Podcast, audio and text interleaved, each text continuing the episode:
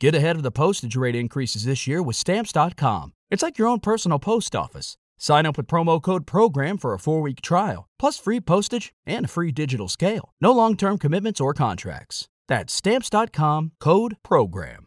Coming at you live from the Copple Chevrolet GMC Studios, this is Old School, brought to you by Sand Hills Global. Broadcasting veteran Derek Pearson. When you find something that moves them, that makes them smile, celebrate it. That's your task, that's your superpower. Nebraska Football Hall of Famer Jay Foreman. Rifles a pass, it was tipped, it's picked off by Foreman. He's at the 15, 10, 5, he'll score! On 93.7 The Ticket and theticketfm.com.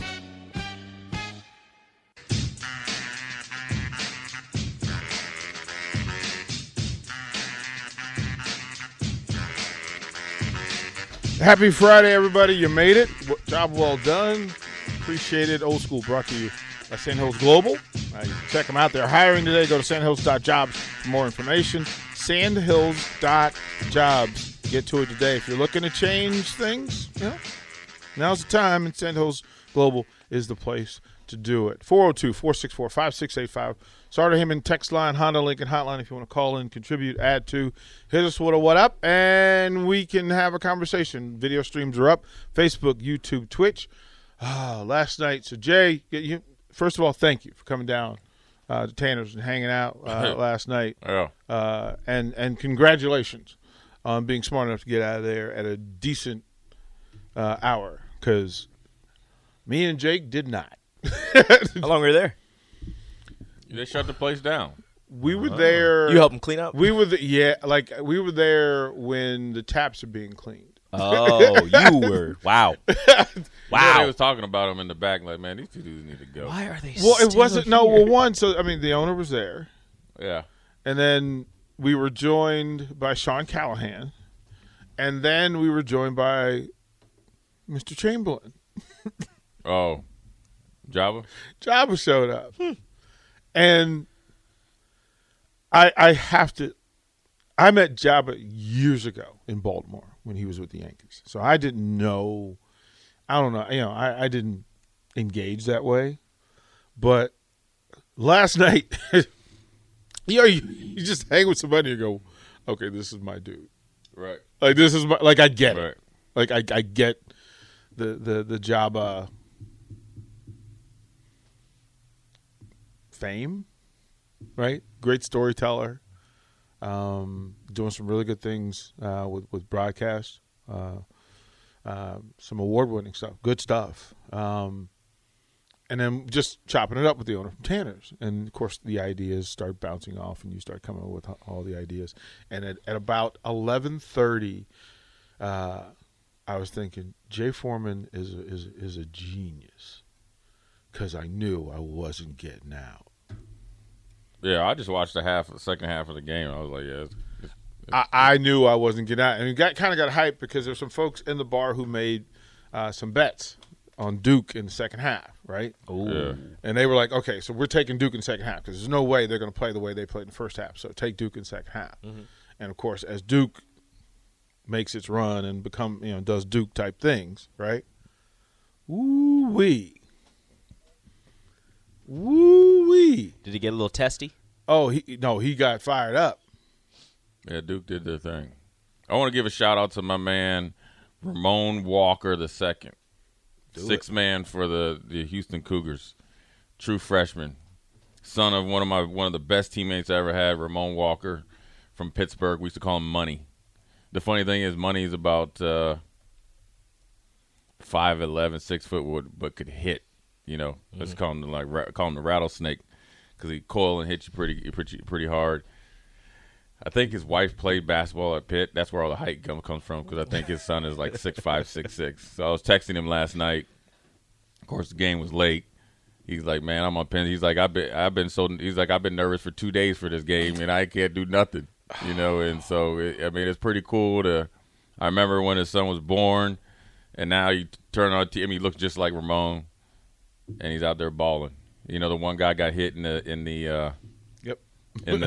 his privates, yep. And then Money, you know, Ramon's son came right in and hit a nice little mid-range jumper, And, you know, for a true freshman to be playing that much, because he could start out a little slow this year, is a good deal. So, you know, it's pretty cool to see, you know, your friend's son out there balling. Here's the weird thing is that Houston's two best players aren't even playing. Yeah, you couldn't tell. Right? Like, their number one and their number two aren't playing. Oop. Uh-oh. Right, yeah, so you're going to get those years back. It was what you were talking about during the week, that this is a group of kids who really are they understand the mission. They just play. Right? Like, I mean, they just going to just be in your face, physical, and they ain't backing down from – I mean, they just representing the city of Houston, the grimy part of the city, and they're all good kids. And Calvin Sampson, he coaches them hard, holds them accountable. They seem to thrive on that because I think was it number 14 doubled down on the post too much, and they got hit with a three. I mean, little Calvin Sampson was all over him, but then, you know, he didn't blink, and he came right back out and started playing better D. So, you know, and they play with a nice little sense of poise. You know, anytime, like, Arizona kind of tried to creep back into it or they had a couple of defensive breakdowns, you know, they were able to rally themselves. So, you know, I thought last night's four games were all good games. I mean, Arkansas pretty much was, like I said yesterday, I thought Gonzaga was going to win because I would have thought they learned their lesson from Memphis. Mm. But Arkansas is a better dressed-up, tightened-up, you know, team than Memphis. You know, they're older, but they play the same way. In your face, athletic. They're going to give you full pressure or three-quarter court pressure. You know, there's no playoff. Extremely athletic, quick to the ball. So that's where you saw one of their players that get a ton of you know, long rebounds where even if you think you're boxing out, he can beat you and get it, second chance points. And they were extremely physical with Chet Holmgren, even though he had 14 rebounds and was a little bit more effective, but he was pretty much nullified. I mean, you know, whether he's a number one pick or I know he obviously is going to be a lottery pick, but he's a guy that has he's going to go extremely high. He has a long way to go to be effective at the next level because he doesn't have the quick twitch to beat you off the bounce, you know. Mm-hmm. Like, you know, being that tall and he can shoot outside, and especially when you're in high school, you know, he's 8 inches taller than everybody at least, right? 7'1", yeah. He's probably even 9 most of the time. You know, when you can shoot like that from the outside and you're built like that, they always say, oh, he's the next KD. See, KD can yeah. And here's the thing, KD off the bounce can go right past you. Mm-hmm. He can't because KD's actually more physical than people give him credit for just because he's built like he's Blade. Yeah, he's like he's right. Blade. So it was interesting to see also how Arkansas nullified Gonzaga's point guard. You know, because he was the guy that kind of Nemhard. Yeah, Timmy he didn't score until this late in the second half. Right, Timmy. I think learned from that first game against Memphis because he balled this whole game, mm-hmm. you know. But I think with the point guard, I think they realized, you know what, Timmy's going to do his thing. Let's just say, okay, he's going to get between 22 and mm-hmm. maybe say 30 points. Whatever happens. Just make him work for it. Yeah. Let's be physical with Chet, and let's pick one of those three to get. And they got the point guard. And plus, it's a great matchup for them because then their point guard, I think, had 21 points and he was very efficient. Or they're one of their, you know, one or two guards. So a lot of run-out stuff too. They did a lot of passing lane steals. Yeah, it's quick when you think. I mean, playing against teams like Memphis, Houston, Arkansas, Auburn when they were really playing. I'm really disappointed how they choked, but just how, you know, in you know Miami, you know, like the Miamis and stuff like that. Oh yeah, like. Seeing it on film, ball pressure, and the way that they can jump in the lanes is different than if you're not used to playing in conference. Mm-hmm. You get what I'm saying? All the time. So that type slowed down for you. It hasn't slowed down for you. So if you see it like every once in a while, which Memphis and Arkansas is uniquely different than anything that they played against, mm-hmm. majority. Now they might play like a, you know, a specialty game and, you know, might be over in Maui and link up with somebody. But when you play – you know, in the SEC and you're playing against the likes of Tennessee, Kentucky, Auburn, Arkansas, you know, even when Vanderbilt was kind of like a hard out, Texas A&M, you know, where they got some dudes. This is just it catches people by surprise, and you know, that's just what that's what I think really hurt them. I think the pressure and the lack of space, which made them extremely, extremely uncomfortable. It was not a clean game for Gonzaga. What's so special about Hero Bread's soft, fluffy, and delicious breads, buns, and tortillas? Hero Bread serves up 0 to 1 grams of net carbs, 5 to 11 grams of protein, and high fiber in every delicious serving. Made with natural ingredients, Hero Bread supports gut health, promotes weight management, and helps maintain blood sugar. Hero also drops other limited edition ultra-low net carb goodies like rich, flaky croissants and buttery brioche slider rolls. Head to Hero.co to shop today. Well, so I kept thinking of Nolan Richardson. Like, remember the old 40 minutes of hell. Right. And what they used to do to folks was just to wear them down. Right. And that's what exactly that's what happened. Right? Passes become a little sloppier. It was fatigue makes cowards of us all. Mm-hmm. The passing lanes, the normal passes you think you're making, you're not making. Right. Your body's just not responding. And then your bounce gets thrown off. Right. And then your balance gets thrown off. And you're thinking too much. Right. Yeah. Then you're like, okay, I can't do the basic things in normal, comfortable movement that I normally do because this cat is here and he ain't going anywhere. Right. And first trip down, second trip down, seventh trip down. Ain't nothing happening. Right. It's just you're hitting the gas pedal and nothing's happening. You pointed out early that defensive teams excel. Yeah. Is that what happened? Was this a defensive win or was this an offensive win? For Arkansas? For Arkansas. It was defensive.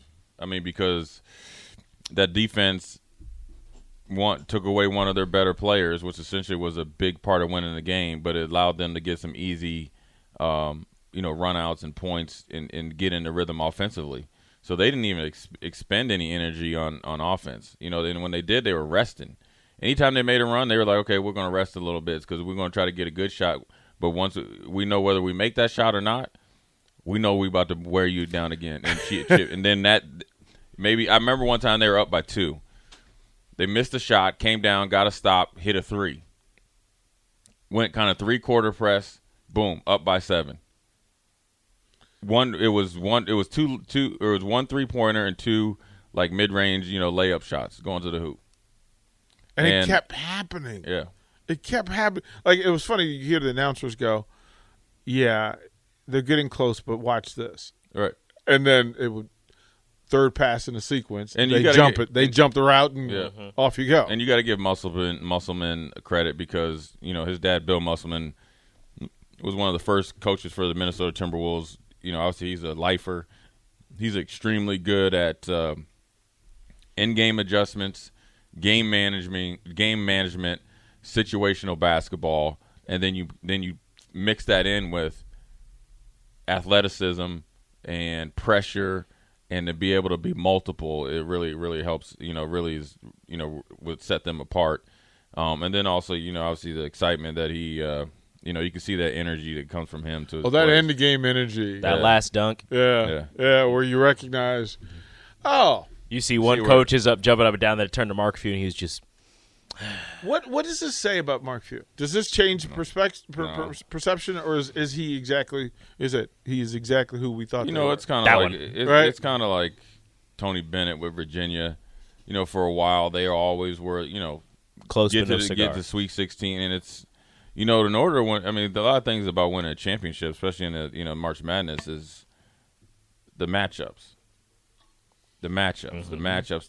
And I think with Gonzaga, a lot of times they've been matched up at certain points of their, obviously NCAA runs. That's just the total opposite of what, they are.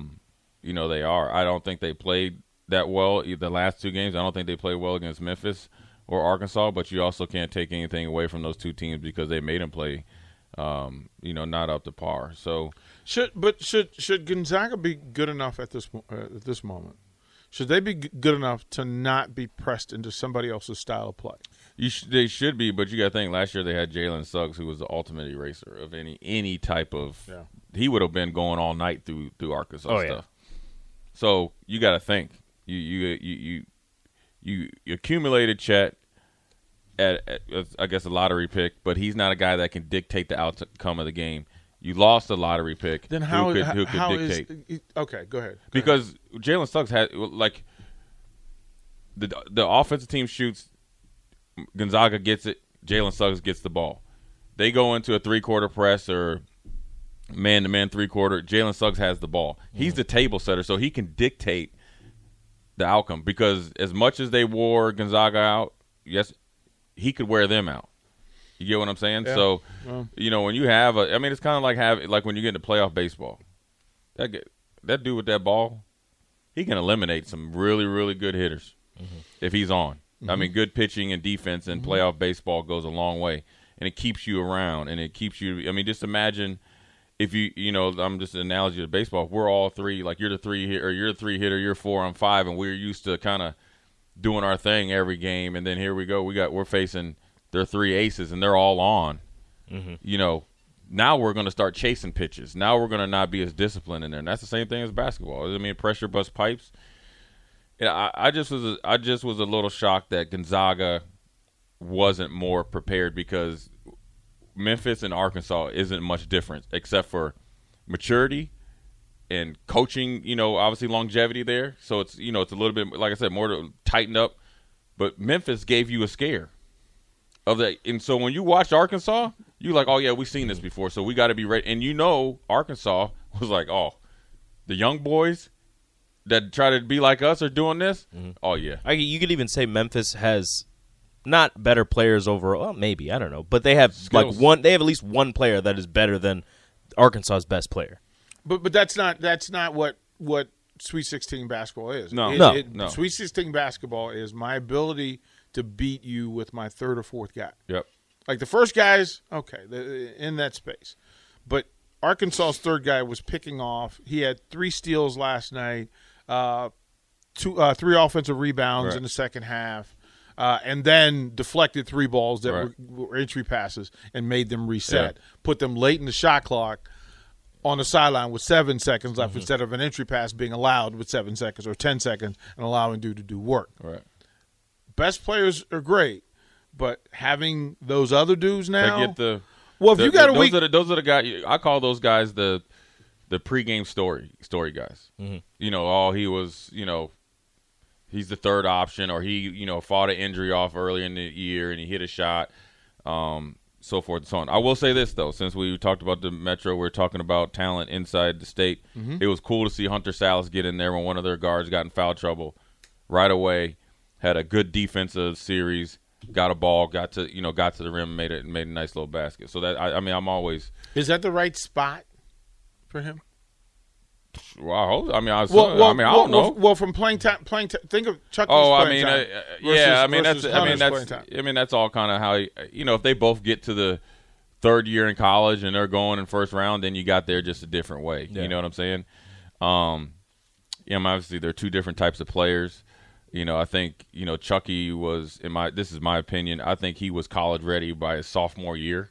You know what I mean? That was the conversation we were having. I think when he committed to Wisconsin, it was perfect. He could have probably teleported himself to Wisconsin at that point. It was perfect. And he would have been able to handle himself in Big Ten basketball as a sophomore in high school. Do you think Hunter would have been able to do that in the Big Ten?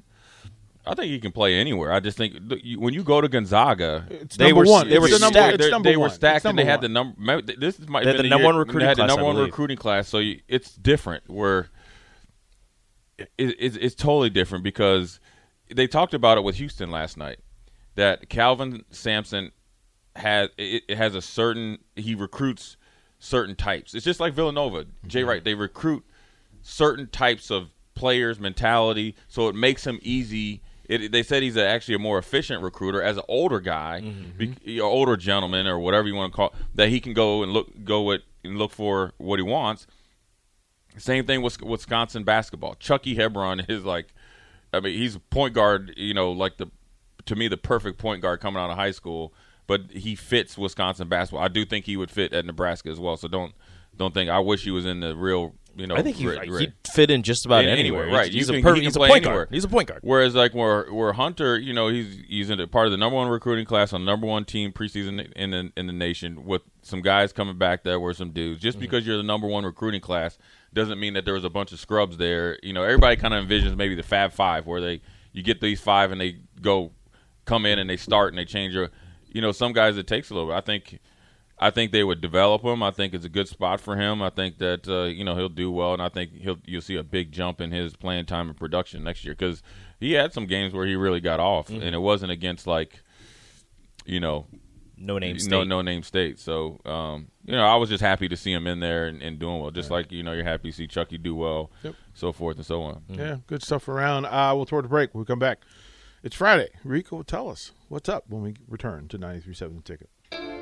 You're listening to Old School with DP and J. Download the mobile app and listen wherever you are on 93.7 The Ticket and theticketfm.com. What's so special about Hero Bread's soft, fluffy, and delicious breads, buns, and tortillas? These ultra-low net-carb baked goods contain zero sugar, fewer calories, and more protein than the leading brands, and are high in fiber to support gut health. Shop now at Hero.co.